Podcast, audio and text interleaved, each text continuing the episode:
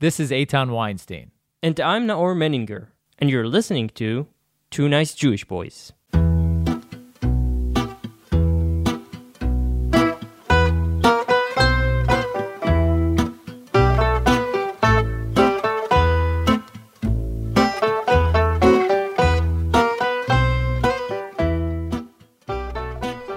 China. Just saying the name of this country is enough to spark so many different associations in most Westerners' minds. But the truth is, China has a vast population of 1.4 billion people, almost 20% of the world's population, that live across 9.5 million square kilometers. And to put all of these people into under one word, China, it's a bit difficult. There are so many different types of people, so many different religions in China. We little did we know there are there is a population of Jews in China. And today we are joined by Noam Urbach, a China expert active in academia, in business, and in media. Noam specializes in the study of the history of foreign religions in China in particular the history of Chinese Jews, as well as Chinese religious policy. We are super excited to have him on the show today to talk China and religions in China specifically. Thank you so much for joining us. Thank you for inviting me. So, there are Jews in China? Um, sort of, yeah. How many do you know? Is there like a huge Jewish population? No, so it's no simple, no straightforward answer. Uh, let's put, let's separate two categories. Okay, there are foreign expat Jews. Okay, Okay. that's clear. Like in any international, uh, in global country, in the international cities of China, you have growing. Uh, at least until COVID nineteen, you had uh, growing uh, concentrations of uh, of foreign Jews, Israeli American, etc.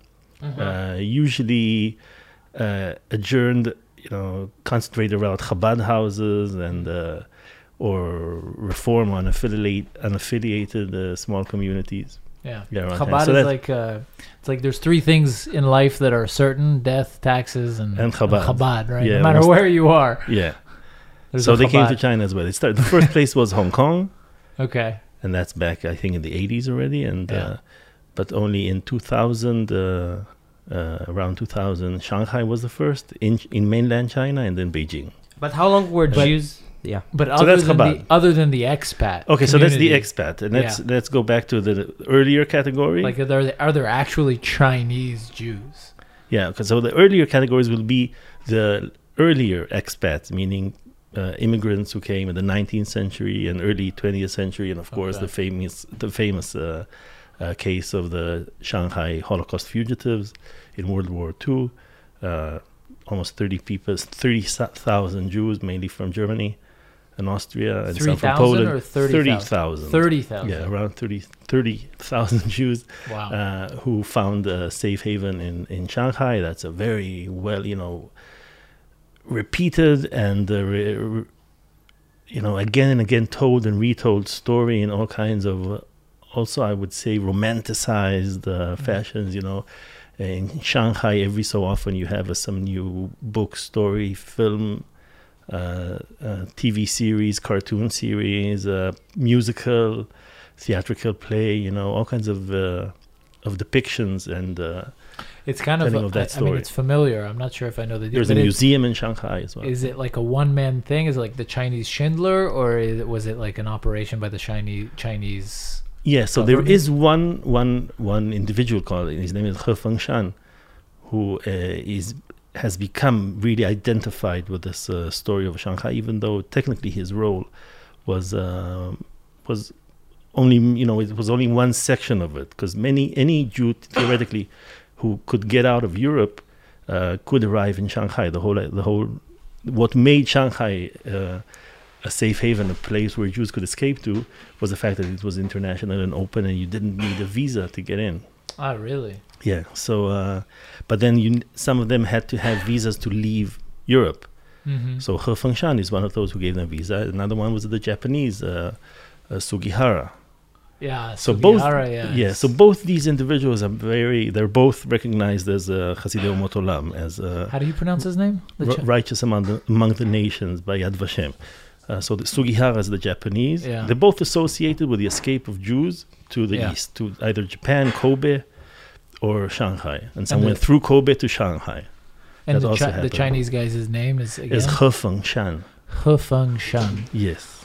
It's so like And- there's so much. Di- it's I don't I don't know if it's just me, but I th- I feel like the Chinese names are so much more difficult than the Japanese. Like Japanese is Maybe. a lot yeah. easier to pronounce. Yeah, I agree. He. Feng Shan. Yeah.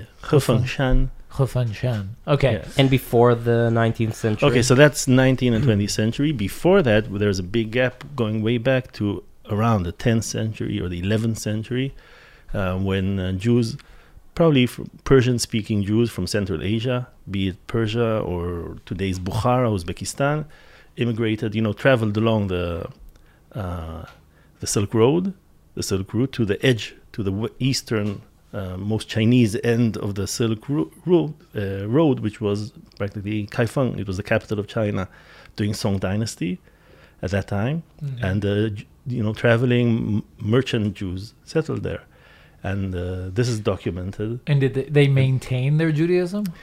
Okay, so the whole thing. It, by the way, I must uh, point out, you know, there are other theories that they came from India, came through other routes, but it's definitely the presence of Jews at that time during the 12th, 13th, 14th century was to do with the fact that Kaifeng was the capital of China and uh, on the end of the of the Silk Road. Were they running away from something? Were Um, they like escaping Probably the not. Persian Probably Empire? uh, no. According No. to you know estimates, I imagine they, you know, there's nothing accurate in the in the in this uh, history. Okay. Okay, um, but uh, But it's somehow assumed, they end up in China. yeah, it's assumed that the same as they ended up in Bukhara and Samarkand and uh, Afghanistan of today, and there are uh, signs, you know, there are all kinds of evidence that they were in Xinjiang.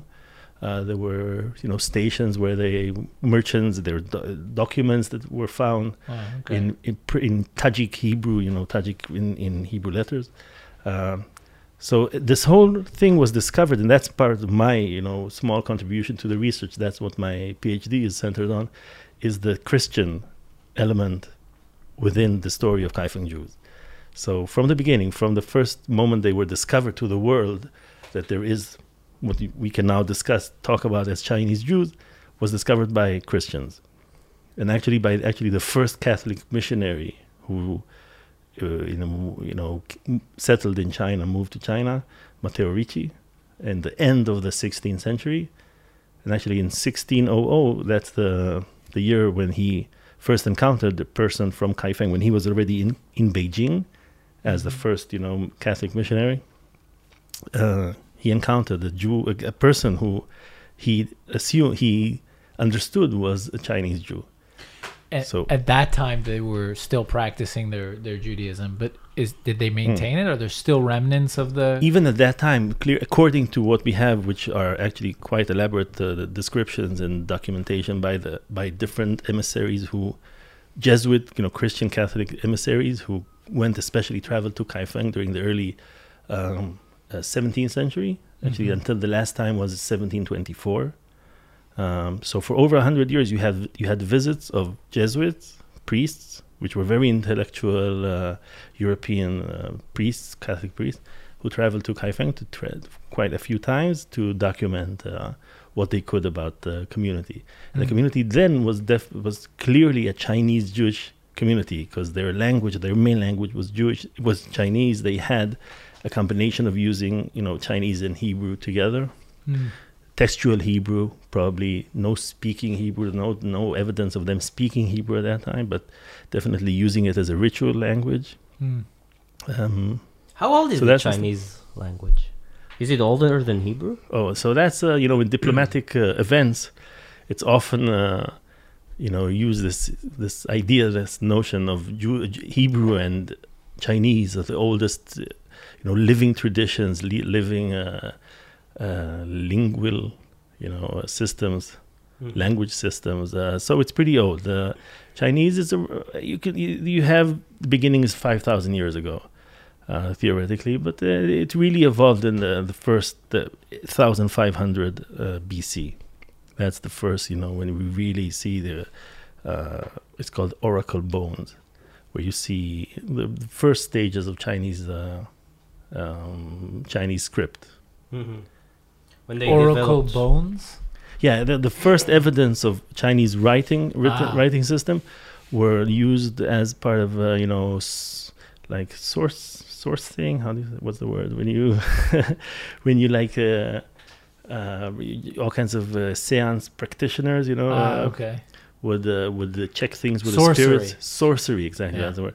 Okay, different types of sorcery. One of the main uh, techniques, uh, presumably, then were when uh, a a, kind of a, a person, a seance, uh, um, A sorcerer. a sorcerer, yeah, or some priest or or whatever, Uh-huh. would would uh, have a question to deal with that he has to find an answer, you know, by taking advice from the spirits above. Mm. So he would crack a bone, usually a hip bone of a of a cow or another animal, Write something on. and and then he would analyze the cracks that would uh, appear after cracking, you know, hitting the bone and checking the crack there, and that crack will tell him the secrets, you know, of the of, of what the spirits are telling him the answer. but were there to- writings on the Yeah, so Like- after, so the results of that, his analysis was documented, or with these generations uh, upon generations of these sorcerers, their uh, analysis was documented.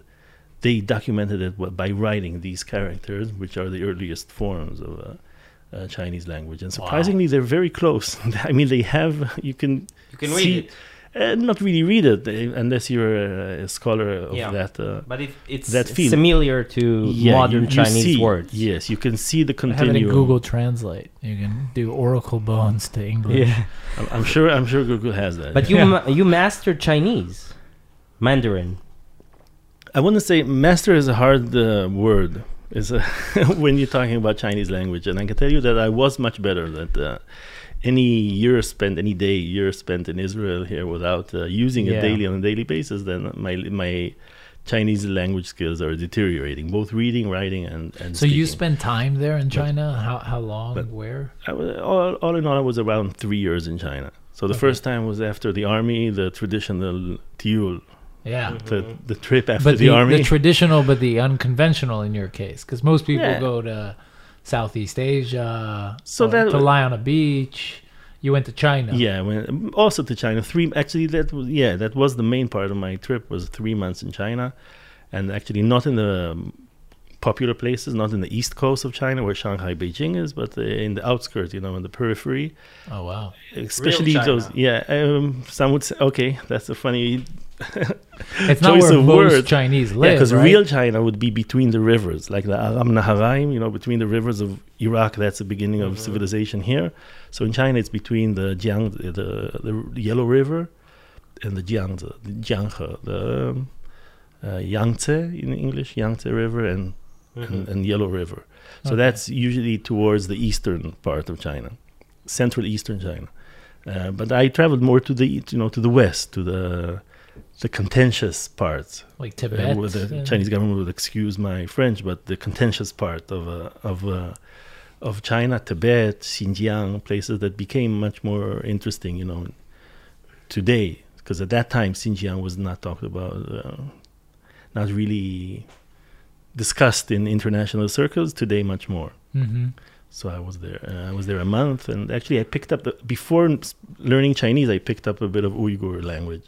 Ah, Uyghur, which is the the Muslim population. Yeah, the the Muslim uh, population of uh, the most western uh, province in China called Xinjiang. Xinjiang. Yes. Okay, so wait a second. Let's go back one second to the Jews, and then I want to ask you Okay. kind of more generally about religion in China and like what the major ones are, and we can dive into it a bit. But so beyond these Kaifeng Jews, which were exiles from Persia, Mhm. there there is no there no earlier like Jewish population or evidence of an earlier Jewish population. It's not like I don't know like the Ethiopian or the Indian Jew Mm. where there's some kind of ancient you know maybe a lost tribe or something like that that you know Okay, so so this kind of speculation Yeah. uh, is you you you you hit it on I think on the spot. These kind of speculation rise up in all parts of the world. okay And that's also a very interesting phenomenon. I think that that's worthy of more research. You know, uh,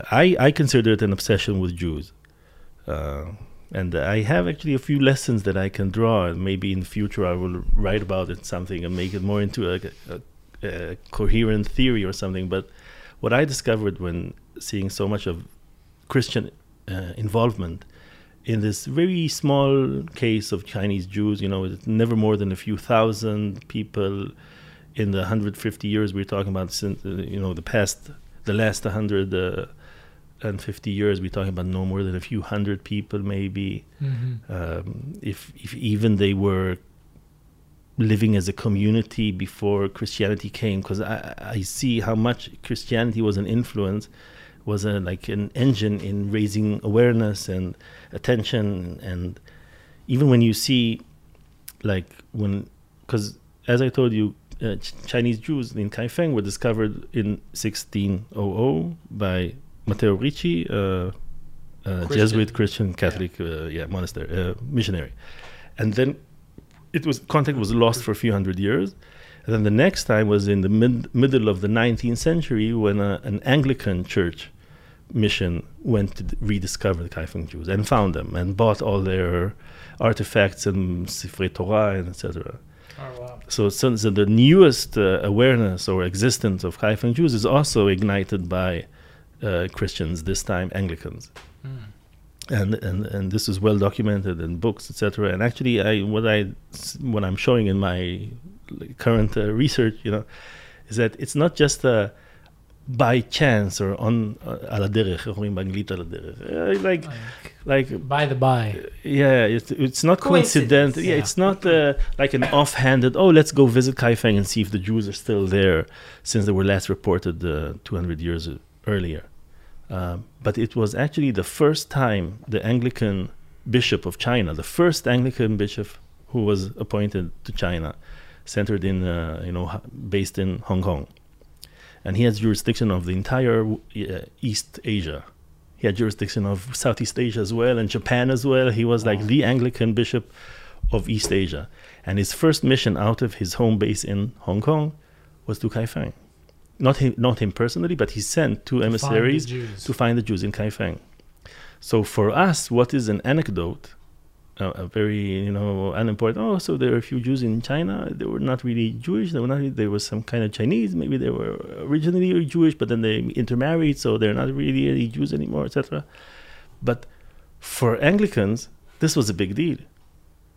So why? That's a good question. That's uh, uh, in in vaguely, I would say, like in a wide approach, um, and this is beyond the issue of China. This is just my theory that uh, at least since uh, since Christianity and Islam, we're talking about a world which is obsessed with Judaism because you have two world religions, huge world religions, Christianity and Islam, both of them intrinsically obsessed with Jews with Judaism as a religion, with Jewish Jews as a people. It's all over their religion, you know, in their scriptures, etc. So you have a world imagining Jews even before they see Jews, and having Hmm. opinions about Jews even before they meet Jews, and and seeing the huge importance for good or for bad uh, of Jews as something.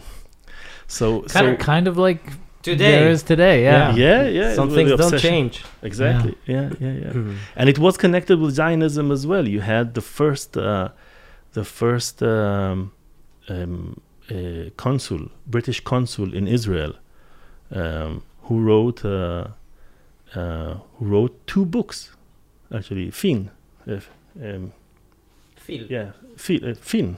Finn or Phil? Uh, Ah. לעצור את ההקלטה שלי. uh, James Finn, I think his name. Okay, just Okay. Finn. I'm confused for a second, but he actually published two two books in the later part of the 19th century. One when he was still in England, and then the other after he came back from 20 something years of serving in Jerusalem as the consul, the British consul Hmm. in in Palestine, right? And he published two books uh, about Kaifeng Jews Wow. with with a clear like the, which were not merely academic they were a clear like a manifesto calling a call uh, to go and rediscover Kaifeng Jews and bring them to Israel and they will lead Zionism Really? They and he wasn't lead- Jewish, this guy. no he was Christian That's So- weird. The- the- yeah you, you go back to you know, how did It's the like Balfour? a lost ark, you know, kind of a. Yeah. They must have imagined this ancient Chinese Jewish community has secrets to the to I don't know. He didn't go so far. I, didn't, I, I don't recall him writing that. More uh, um, kind of a faith in you know.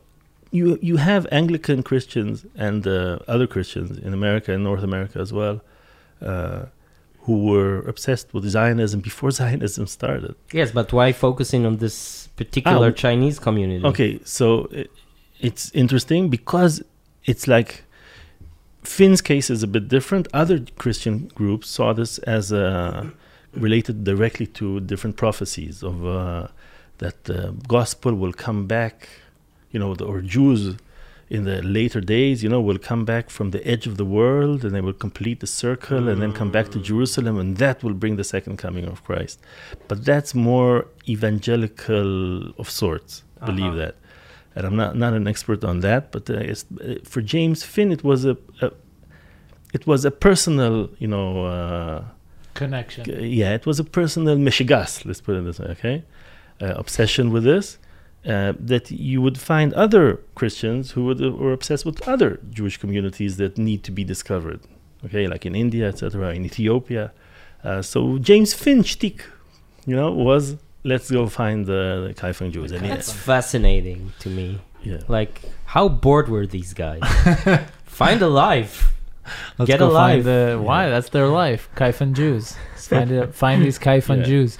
So wait, tell us a bit about your uh, time in China beyond the three months after the military. So you spent three years there. Beyond that, Yeah, okay, yeah. and and I worked. where In, and I finished. I studied physics and computer and computer uh, science, Mhm. and I finished a BSc, a BA, and I worked in high tech in Israel. And I wanted to jump out the window because I didn't find, you know, my calling in it. Yeah. And uh, and uh, so in 1999, I quit my job and I went to China. And this time I said, like my my idea was that I had enough traveling. I would rather now just sit in one place and do and, and learn to understand better what's going on. Mhm. And I had a chance to learn a bit Chinese in university uh, when I saw a post saying, uh, that, you know, there's an elective course in uh, Chinese, modern Chinese. And I found myself in that m- little course investing, you know, spending more time on homework for that course than any other physics course that I had. It's harder computers. than physics. Yeah, for me at least, yeah, it was harder. I, I, I put some I put a lot of time, and then I felt results. I felt that I, uh, you know, the, the, the, the language sat on me. You know, Mhm. M- maybe based on that three What's months. like the I most har- har- the hardest concept for uh, Western languager to understand? I think that definitely the two aspects. One is the the writing system. Mm-hmm. Uh, for some people, that's very hard. Uh, For everyone, for some people, it's more of a, of a turn down. So they so they give up. Mm-hmm. Uh, and the other is the pronunciation. You know, the the phonetic element, especially not really the syllables and the consonants, but which are also weird. But the, actually the the tona- tonality. But for the- some people who are tone deaf, it's uh, very hard. I can tell you an interesting statistics. After teaching more than ten years Chinese, that uh, uh, you know a standard first year Chinese, if you compare first year Chinese and first year physics in university, I believe the the dropout rate in Chinese is maybe as high as in physics. Because I studied in physics when I was in physics, you know, by the second year, at least half were gone. and in Chinese, it's not that far. I'd imagine it would be higher in Chinese because I'd imagine there's like two people and they both quit, so it's like a hundred percent. No, you'd be But surprised. uh, Oh, so so Chinese became popular because, Yeah. because of the importance of China and the relevance of China. At Yeah. least until COVID, I think it was always on the rise. yeah, Apparently, I've been hearing that statistically, for some reason, less learn. I think, let's be honest, smart people don't waste time on studying Chinese in a foreign university like in Israel. Mhm. If you want to know Chinese, you go to China, and that's how I learned. I learned uh, so you that ended year. up going to to China and, writing and writing, enlisting into a university, and doing uh, like an exchange program. no, I just you, I just paid a few. and you could do bucks. that in '99. You could just sign up to a university and yeah, attend. yeah, it worked as online. as any citi- as a citizen of any country in the world, or I'm not- specifically because it was Israel. I'm not sure. You know, maybe if Thai, uh, yeah, I I don't know. Basically, you signed up, you problem. got you pay in, something and you you paid and you were yes. able to go. Where Yes. in China? in Harbin actually, Ah. uh, which is also in, an interesting place where in in terms of Jews Where is it? because that's where Olmert's father was born or grandfather. or Ah, something like right. Because yeah. Jews came there from the Russian Holocaust. Jews, yeah, not from Ah, the not from the Holocaust. earlier, n- late 19th century, Uh-huh. uh, Russian Jews who had an opportunity to you know to escape uh, anti-Semitism in Tsarist Russia, uh-huh. and they technically got jobs there And where Uh, in- where is it exactly? on the edge of the Siberian, you know, the Siberian Railroad. Okay. So it was a, basically a Chinese, a, So a it's like Russian the northern, city. Yeah, yeah. It- northeast, like the yes, it's the- Manchuria. or exactly, what? exactly. Ah, It's okay. the northern part of Manchuria. Look at you. So it's the northeastern part of China. I don't yeah. know where that came from. Mossad, Okay, so- Mossad lessons. Yeah. Yeah. So so that's where you went and you spent Yes. two. I was a semester there, and then the next semester I Okay. left Harbin and I moved to Kaifeng.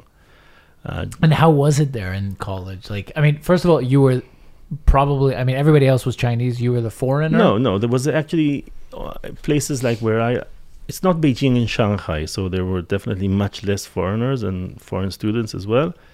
Uh, so in Harbin, I took I took uh, the cheapest university I could find because I, I figured you know I'm not here for anything fancy, just to know the language. So any place was good. And you were. And- what were you studying? So it was a funny university called Northeastern Forestry University, not one of the posh, famous places that foreigners were, Yeah. you know, courting. Yeah. Uh, and there was just one residential building there, who's usually housed in the neighborhood that's housed by professors, you know, by teachers Uh-huh. and workers of the university, within the compounds of the university. So they had this one building which was for foreigners to live. So some of them were uh, teachers, English teachers. Uh, there were a few Koreans, a few Japanese, three Finnish students who always came were every year there for an exchange program with the forestry university in Finland. You know, they were also have forests in Finland. Uh, it was a forestry university. forestry. So you were studying forestry. No, no, no. It, me, it means that this university had a specialty in forestry studies. What were they- you studying there? I was studying just Chinese. Just Chinese. Yeah, so they were- had a small program for foreigners to study Chinese. So most of your classmates were actually foreigners. uh, yeah, but Korean and Japanese, mm, Yeah. predominantly Koreans. Okay. They had one small program there that one Korean group, you know, was connected with them, and they opened this. And did you uh, manage program. to mingle with actual local Chinese people?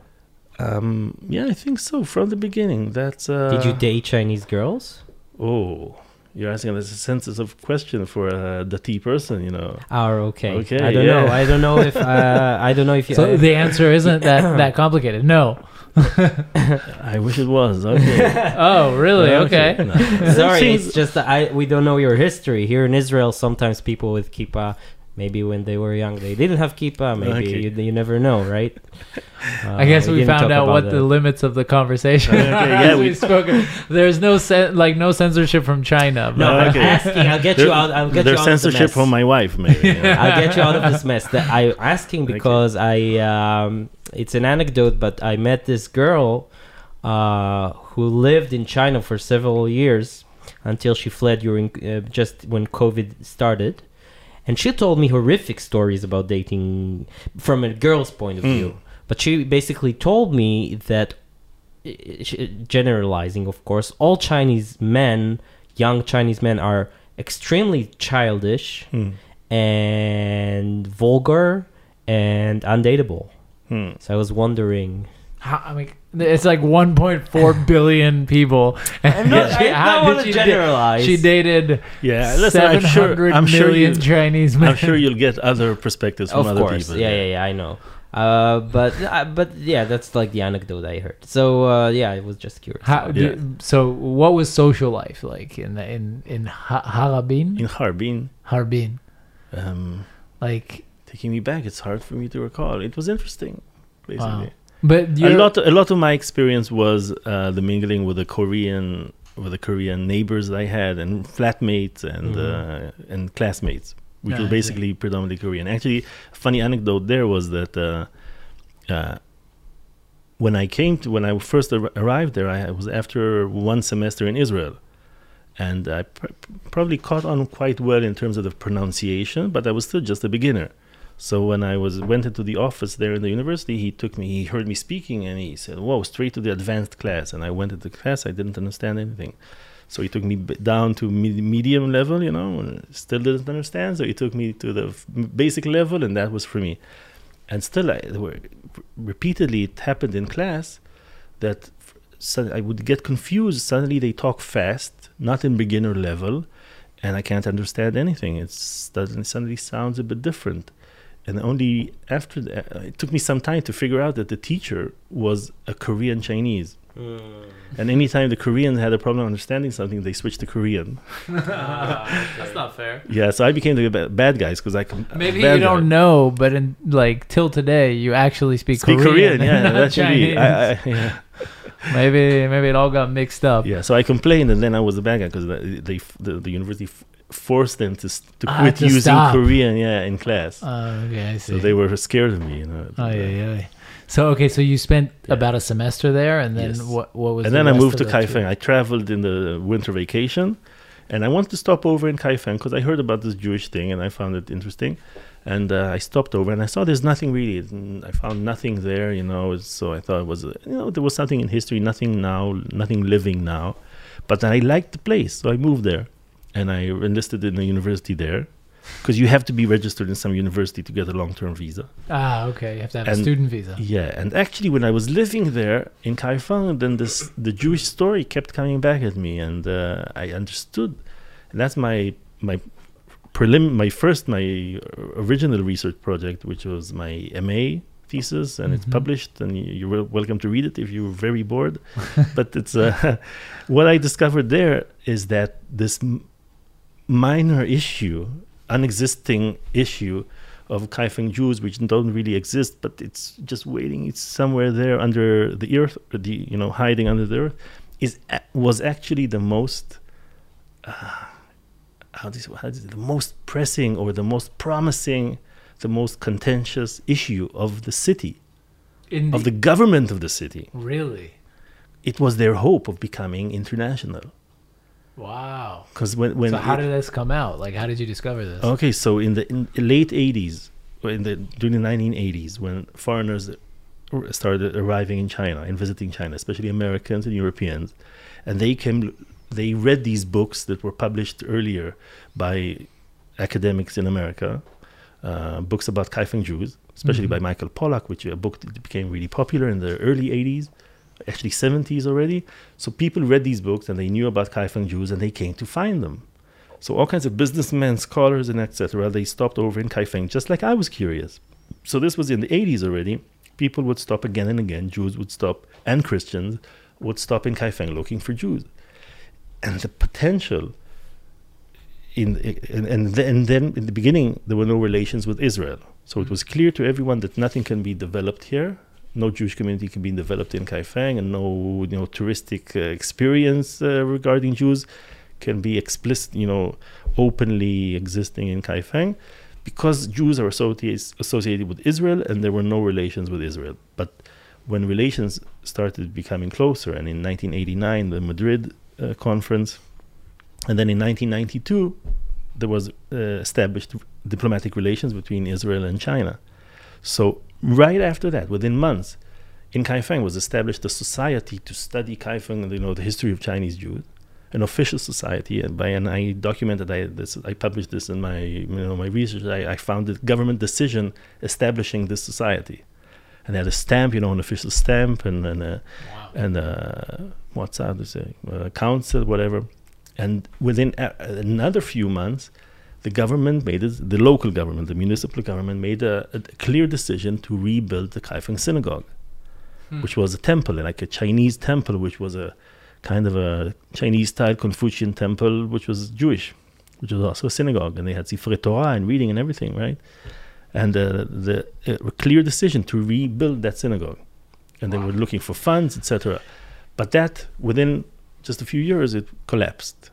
This whole idea of reestablishing a Kaifeng come? synagogue, and that's what I tried to analyze. That it was too complicated to justify the the threats or the the possibilities of things going getting complicated of having a new religion which is not uh, not uh, officially recognized in China. Because in China you have, and that was you kind of your previous question. There are five recognized religions in China. Okay. So it's Buddhism, Taoism, Taoism being the you know the original Chinese uh, uh, religion, Buddhism which came from India, and then Islam, and then Catholicism and Protestant Christianity. So that's five religions which are officially recognized. So any establishment which is a religious center has to be registered to be legal. It has to be one of these, and uh, Buddhism, Taoism, Islam, Christianity and Catholicism. and Catholicism. It's two separate religions. Separate. Yeah. Okay. So, and all of these religions have a, a centralized organization, like a centralized church that oversees uh, the operations. And they have to be independent. There are all kinds of rules. They have to be independent from foreign forces. They can't take money from outside of China. They can't take missionaries from outside of China. They have to be self sufficient. And uh, they have to be patriotic, you know, for the Communist Party, and uh, their speech and their sermons are, are, are scrutinized, you know, to always make sure that they're following party line, etc., etc. And then there are all kinds of religious groups who separate and go underground. So they're not really legal, and mm, often they can be, uh, depending on the political climate, they can be persecuted to some uh, extent. Because Okay. Islam, it's it's. I mean, it is surprising to hear that Islam is a recognized religion, Yeah, of especially course. because of the dealing of the Uyghur Muslims, and also because there's this nationalistic, not nationalistic, but there's this, there's this like missionary, Occupational. occupational, conquering kind of like element to Islam, right? Like in Judaism, there's the Zionist Missionary, element. yeah. Yeah, but in Christianity, there's also a missionary Yeah. element, but in Islam, it's more like. You- I think you're thinking of the word jihad, right? Yeah, there's the jihadist, right? Yeah. So in China, definitely it's different. Uh, There are different kinds of, of Islam in China, mainly the Uyghurs that you mentioned in the West, but they're they're a separate uh, ethnic group and with a separate language. They speak a Turkic language similar to Turkish. Uh, and then there are what we call Chinese Jews, uh, Chinese uh, Muslims, which are called in China mainly Hui and other minority groups. So Hui is the main, um, the generalized, you know, um, ethnic categorization of Muslims in China, of Chinese-speaking Muslims, and uh, basically, I would say it's contained. So there's no. Uh, China would insist that the Muslims in China, Chinese Muslims, are peaceful and their their, their religion is peaceful. I can tell you that there's no uh, missionary Islam in China, meaning you don't see Islamic, you know, you don't see the Islamic community there, um, Chinese Muslims making campaigns to convert uh, Chinese into Islam. Because then they'll That's disappear in the street.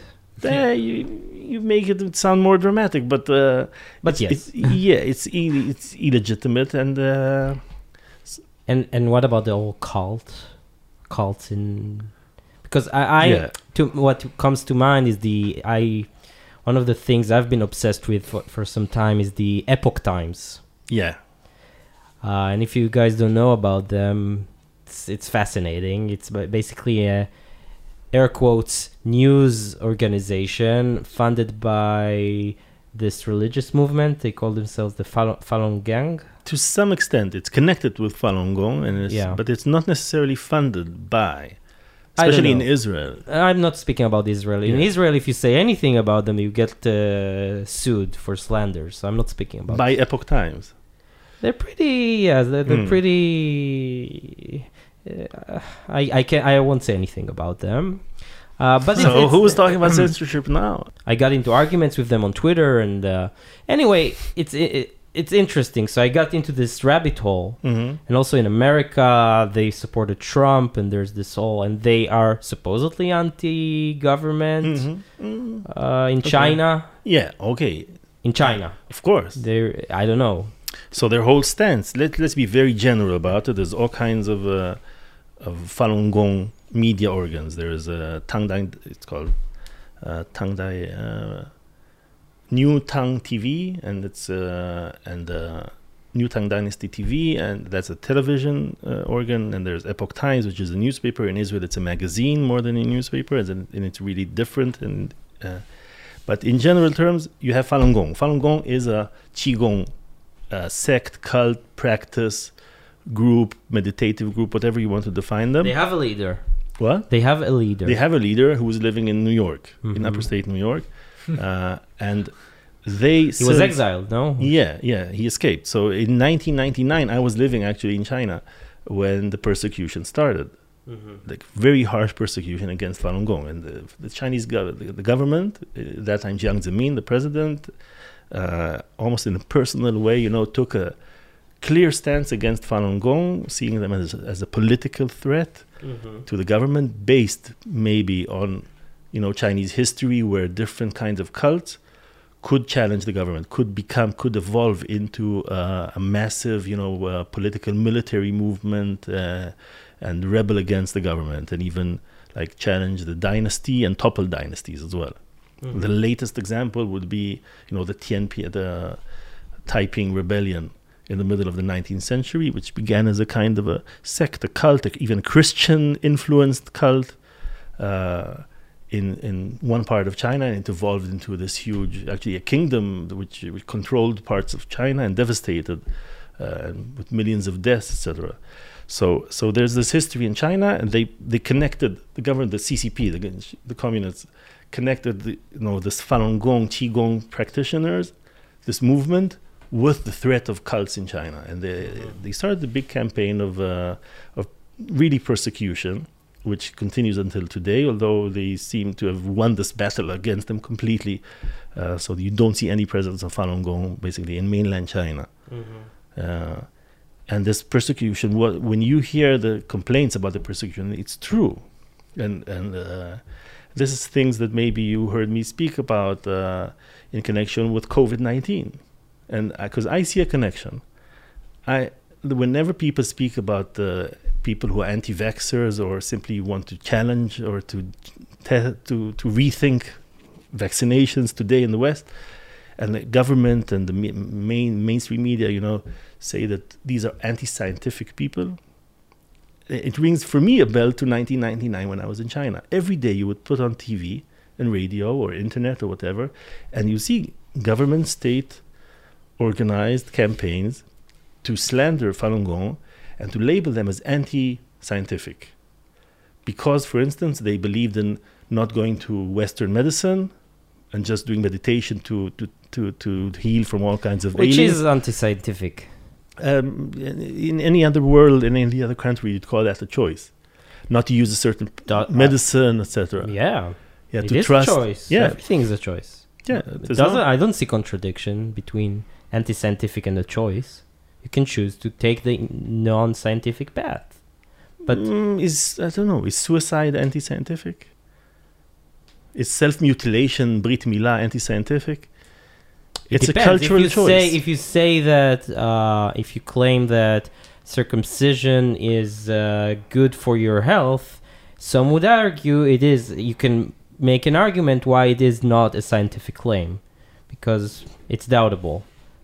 But you you can you can argue about it. In oh, okay, You can argue about it about it. But But uh, you couldn't argue about it back then. in China, Yeah. yeah, And today, the problem I think with the with the anti-vaxxers is that it's it's not up for debate. You're you're labeled as totally anti-scientific for one viewpoint. yeah. Anyway, On- so on follow. Let's let's keep to keep to China. You know, Mhm. to the Yeah. Chinese case because we won't solve all the COVID uh, No. arguments right here. but uh, Falun Gong is, a, is is really a case of persecution, a clear, you know, blunted, blunt case of uh, a very harsh persecution. So uh, the, the the for instance, the arguments of harvest, the organ harvesting, you know, it's when you hear. Um, apologetic pro-Chinese speech, you know, parole that uh, denies these claims of, of it's ridiculous because China admitted them. So it, it admitted that they that once they uh, they take a life of a prisoner of a of a felon, you know, and they give him death penalty, then in Chinese understanding, he doesn't own his body. They just killed him. They took his life. So if we're now talking I about mean, in communist organs, understanding, you don't you don't own anything. You don't Okay, own your yeah. body even when you're alive. No, Okay. the government owns your body. And we all agree that if you do a death penalty, then you take somebody's life. He doesn't own his own life because Mhm. you took legally, by means of, of the law, you took his life. So Yeah. in China, the understanding until a few years ago, when they stopped it, according to their claims. Until then, it was not even denied. Uh, they have a right, you know, to take organs from uh, from uh, somebody who has a death penalty. So, who exactly has a death penalty? Do they were, were Falun Gong practitioners simply killed or tortured something? That's arguable, okay? Because there's evidence, and then there are claims by the government saying denying this. So you have to make your own uh, research. But uh, uh, harvest, you know, uh, organ harvest was part of this, and the the persecution, the you know full fledged persecution against Falun Gong was uh, completely clear, and it's still today technically. Uh, so what I and this is going back to other things that I claim, you know, for instance, against uh, Confucius institutes. Uh, all over the world, this this kind of in Western countries, America, Europe, Australia, there's this uh, uh, talk that criticizing the decision of universities to house Confucius institutes within the university. What are they? What are Confucius Institute? Uh, it's a centralized, you know, Chinese uh, network of uh, of uh, centers, cultural learning centers, um, that are purposely put within universities. Okay, and uh, and at least in Israel, you see it very clearly that they open two centers in two universities that have the the biggest, you know, the more important uh, um, uh, departments of East Asian studies, which, which are the Tel Aviv and Jerusalem and Hebrew Ah. University. So they have Confucius institutes uh, in both of them. First Tel Aviv and later uh, in Hebrew University, and it's devised and it's connected with the Department of East Asian, Asian Studies. And every term you have uh, a Chinese director and an Israeli the local director, which would be a professor of Chinese studies. And both it's these places. funded by the Chinese Yeah, yeah. government. And your problem is that it's inside the university campuses. Yes, that it's that it's connected with the academia that's Objective. that's supposed to be objective and to they, they have one job okay there you ha- we have a very low small number of professors of researchers in israel who are funded by university to study china and i think our interest is to have them as open and as unbiased independent. independent yeah free to do their research but they serve as diplomats They're once you let them. Yes, once you expect them. No, I wouldn't say. I, uh, I, I'm You not wouldn't put it claiming they far. are. Yeah, not that far. Not all of them, whatever. But when you a university asks, requests a, a, a, a s- a sinologist, you know, who gets a salary from you from the university to study China, to also serve for a year or two as a director of the Confucius Institute, to be connected with the Confucius Institute. The Confucian Institute has a role. It's propaganda for the Chinese government, right? So they are propagandists. What in in in in, in, In that effect. element? Yeah. So they would In say. In effect, they are. So so when people argue against me in this, uh, they say, "Oh, we are professors. We have independence." The fact that I'm affiliated in this minor thing, I do. I go to a conference that's organized, co-organized by Confucius Institute, doesn't mean that I'm biased. It's, You know? it's the conflict of interest uh, issue, right? I mean, they might say they're independent and it's a minor thing, but they might second, they might question whether or not to ask a certain question academically, right? Definitely. Listen, I had an argument arguments with them. I said, uh, and I can ask you this: We talked about Epoch Times. Now let's let's leave aside your experience with them, which I don't, uh, you know, I don't refute uh, uh, in any way. But there are these activists in Israel who are Falun Gong practitioners, Mm-hmm. and some of them are affiliated with media organs of Falun that connected with Falun Gong, Epoch Times or New Tang Dynasty Television Mm-hmm. uh, uh, I know one of them personally, uh, who are activists, right? They spend a lot of time criticizing the Communist Party of China and challenging them. They're not Chinese, they're Israeli, okay? Mm-hmm. And they published this newspaper. Epoch Times for years was a newspaper before it became this magazine by the, in the local uh, uh, editorship of this group of people. Uh, Mhm. it was other folks who really ran it as a newspaper for years that was dealing with criticizing China. So you had strong presence in Israeli, you know, uh, underground media, unofficial media, of uh, of explaining things about China which were negative at that time, right? But that's part of the game. So I'm asking, how come no university known to me that has a department of East Asian Studies who periodically or repeatedly invites professors from China, uh, diplomats from the embassy, the ambassador himself, to speak in all kinds of, of, of forums within the university. Did they ever invite anyone from Falun Gong an Israeli supporter of Falun Gong or practitioner of Falun Gong to say his his stance. They can argue with him, they can ask him hard questions, but academia is supposed to hear. When when Israeli academia talks about the situation in the occupied territories or Judea Samaria, they would have this conversation. They would say, "How do we call this? Is this Judea and Samaria, or is this?" and- Hopefully, not always. I hope, yeah. But, uh, and they would definitely invite all kinds of speakers of, uh, you know, very left-wing organizations that oppose the Israeli stance within Israeli academia, who challenge the government of Israel. But you will Mhm. not get in the university a Mhm. speaker who challenges the government of a foreign country, China. You will not, and that's my argument. That that, that and East Ivy Asia- League also has. Uh, Yeah, yeah. in the United States. Yes. In the United States. I'm not, su- you know, I, I don't know much about in every university what the effect is, and definitely you have scholars who are openly uh, critical of, of Yeah. Chinese But government. when you allow them in, you're. Uh, It's like a virus. no, I wouldn't use that word, of course. I would. So, so I just don't. did. I have no. I have.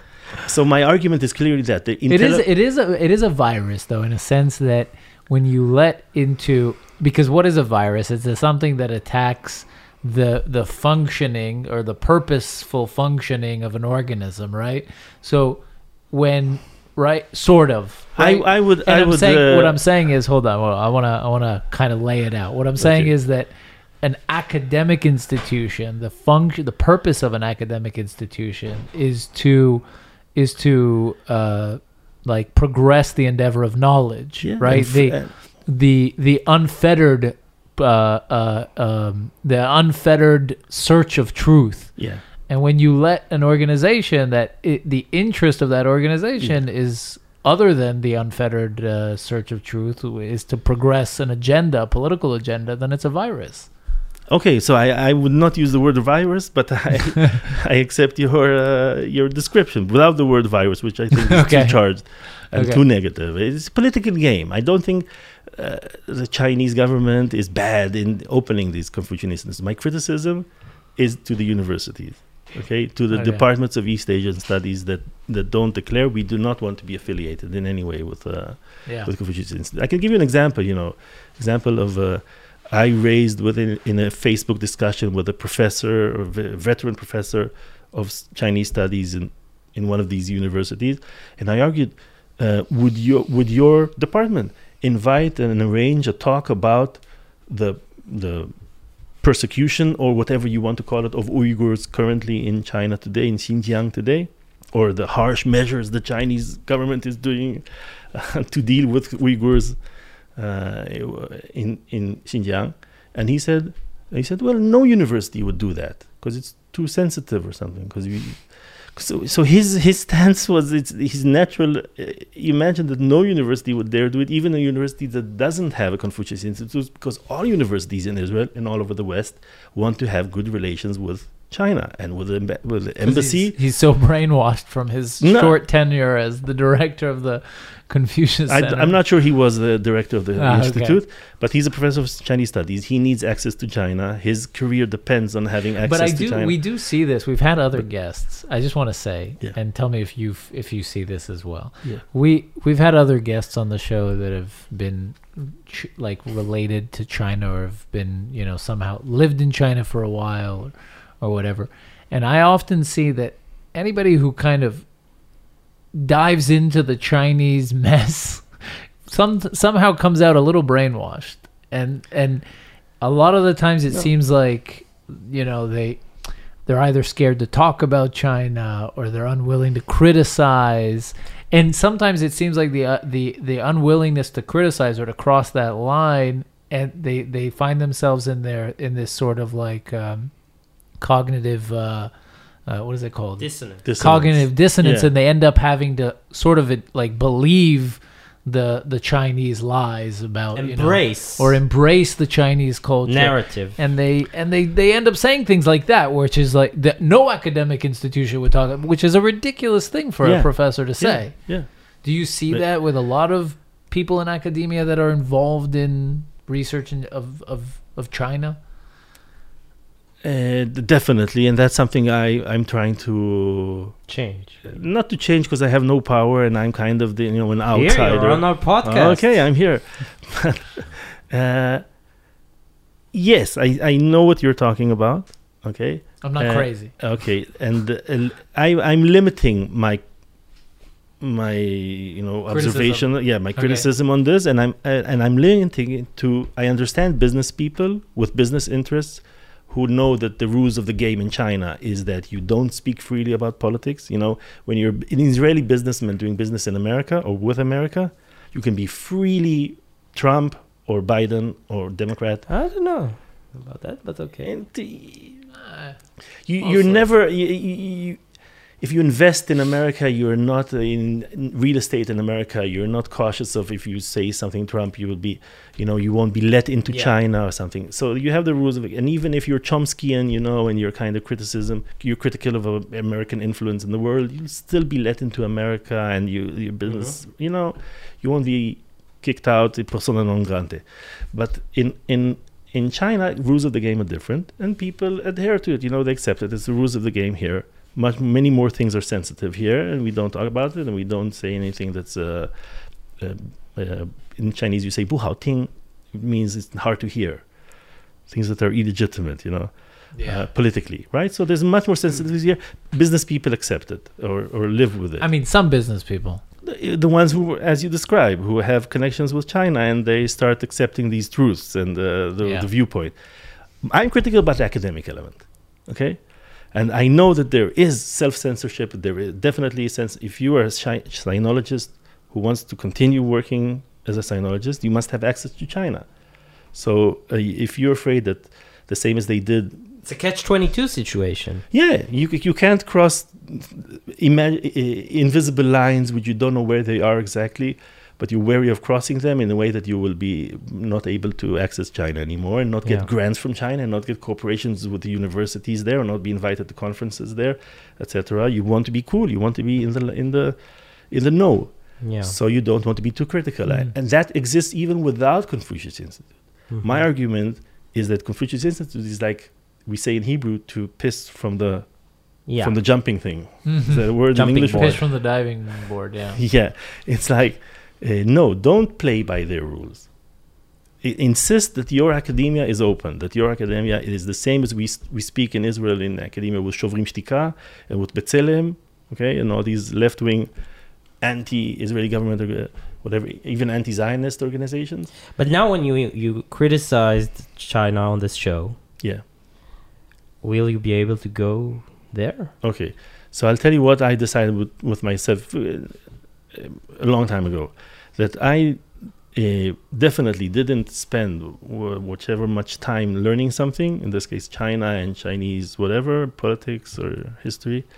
I did not invest my time into something which I found interesting to in order to shut up about or to Mhm. limit my my ability to speak about it. I think that's that would be I'd rather be poor, you know, than to be uh, Dishonest. yeah, or to shut up about something that I invested so much time. If Yeah. it, if I was not connected to China, okay, and I'm just uh, there's a famous saying by uh, somebody who has my surname, Uri Orbach. Mhm. He was a member, MK, member of Knesset and, and minister yeah, and writer. and writer, etc. Yeah. So there was this time when uh, uh, some someone connected with Falun Gong tried to arrange, I think, uh, an, a, circle of um, a group, you know, a cell of members of Knesset who would counter or discuss this thing about harvest, harvest organ, uh, organ harvest in China and the persecution of Falun Gong, and uh, all the MKs were very wary, uh, wary of this and they Mhm. would rather not be affiliated with this in any way because Mhm. it was known to them that whoever will will not be able to access China, will never be able to go to China. Mhm. And Uri Orbach was one of the only ones in the mainstream political circles uh, of the Knesset that says, yes, I'm. It, it's interesting for me. I think it's important. I want to hear more. I want to be affiliated with this, with this kind of challenging and seeing what's going on in China in terms of is this, you know, Holocaust material? Is this genocide? Is this uh, religious persecution of the one of the highest degrees? So he, and he was asked, "What about the, threat that you won't go to China?" So he said, "So I won't go to China." So I'm saying I'll alachat kama v'chama. Okay, I'm saying if I spend so much time discuss, learning about China and understanding China, to to keep quiet about things, no, I don't think so. Do you feel sorry for the Chinese people? They're trapped in this. To be honest, the, the good question answer would be no for most sinologists, and I would say yes, yes. When I uh, recently more than ever, because when I see what's uh, happening now with uh, the last phase of COVID, uh, this Omicron, Mhm. well, the whole world is already, I th- I hope, uh, מפוקחים, say, yeah, uh, smarten up. smartened up about uh, COVID and the exaggeration of this uh, uh, curfew lockdown thing. And China is, is at its most cuckoo phase of COVID. Much worse than what it was in the beginning, in my eyes, and for much less, for m- something that's much clearly less of a threat to public, public health and public safety. Unexcusable, you know, exaggeration. Uh, in my eyes, total madness but that's my opinion. I, I wrote something on Facebook recently that I showed that when COVID started uh, and the first lockdown, which was more than a lockdown, it's a curfew, complete curfew in, in Wuhan in the beginning. Mm-hmm. And you had all these pro Chinese elements connected with the Confucius Institute and the East Asian Studies departments making these videos of supporting China and saying, uh, Wuhan jiayou, Zhongguo jiayou, meaning, meaning uh, uh, go ahead, go ahead, China, full force, you know, kadima continue with the lockdown, continue Mhm. with the struggle against COVID. In my eyes, this support in the earliest stage, instead of saying what in the beginning analysts would, were saying in Western countries and the newsrooms were saying, wow, China is doing things that democracies cannot do. Democracies cannot consider locking down entire populations because of some threat of a virus, which is not much more than flu, than influenza. This is only relevant to China and North Korea. It's not relevant to us in the West. And then people in Israel and other parts of the world said Zhongguo Jiayou supported. China became normalized in recent years. Mm-hmm. The, I mean, the communist government became normalized and legitimized in a way that when they were doing these these crazy measures of the lockdown, the first lockdown in Wuhan, people were support showing support all over the world. The result was that northern Italy was the first to adopt the lockdown, and then UK went down. And in my view, the rest of the world, except for Sweden, you know, adopted Chinese measures, Mm-hmm. which in I see them as a kind of political. Adoption of, yeah. I call it Chinese atheism. It's Mhm. political atheism. It's saying God does not have a right to kill people with viruses like he's been doing since beginning of nature.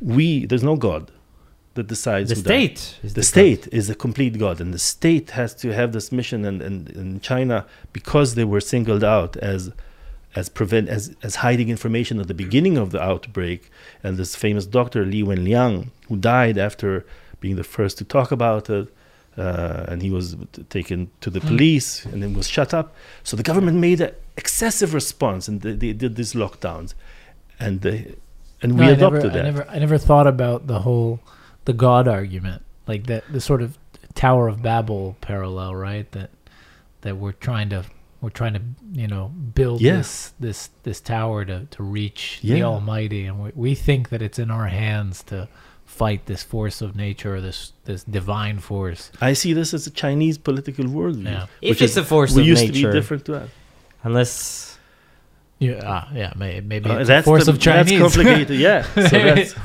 Maybe yeah, no, but it is a force of nature. It might have been, it might have uh, been Yeah. a consequence of action, of human action. yeah, but uh, like Jurassic Park. Was yeah, the- but still, that's interesting. That's really fascinating. Um, unfortunately, we have to wrap things up, but but we're really glad we had you on. Yeah, that was was really really interesting. fun. Kind of like a crazy, unexpected journey through China Mhm. Yeah. from religion to COVID Yeah. to Yeah. Confucius centers.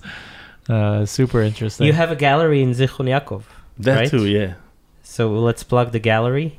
It's called Shoket Gallery. Okay. And just Google Shoket Gallery. It's it's actually connected. It, it has a connection with my uh, choice to speak out, to not be wary of how I speak. You have Ai Weiwei pieces there. For Actually, I met him recently, and I don't like his art. I What? tell you. I'm, it's I call it classical. My my take on art is more classical. So Wait, it's wait, wait, contemporary rewind, rewind. classical. You met him? Yeah, that was really funny. In, in Cambridge a few weeks ago. Uh, Yeah. wow. I went I went to his That's- exhibit. the most intellectual, like pompous thing I've ever heard. I just met Ai Weiwei. Yeah, it was by at, uh, chance, at. Cambridge. I, I was actually actually it was a Shabbat afternoon. I walked around Cambridge with my wife, and I knew that there was this Ai Weiwei exhibit in a gallery. So I walked in the exhibit, and then I walk around, and my wife tells me, "Isn't that Ai Weiwei over there?" And I see it, and it is. So I came up and I started talking to him, you know, in Chinese, and he flattered my Chinese, and we talked a bit. it was really nice, and I was wearing awesome. my Shabbat shirt with, with stains from the gefilte, you know, from the That's funny. Wow, that's crazy. So, So okay, Shoket Shoket is- gallery, S H O K E T. yes, yes. Okay, so Google it, guys. Shoket.art, you can find the website. and it's in Zichron Yaakov. It's in Zichron So, Yaakov, guys- and it, I opened it a year ago, and I admit that in the back of my mind was this idea that uh, um, the way that my choice regarding China uh, is such that I do not want to have my income, my prospective income, you know, dependent on China anymore, Mhm. on, or on access to China. Super. You're on social media. That too, yeah. Noam No, Ul- Urbach, Ulbach, yeah, CH at the end. yeah. Okay, thank you so much for coming, guys. Thanks you, for Noam. listening. Thanks for tuning in. Um, if you like what we do, go to tunjb.com slash donate and send some money our way. Um, and that is it. See you on the next one. Yep. See you. See you next episode, guys. Bye Thank you. bye. Thank, Thank you you so much, guys.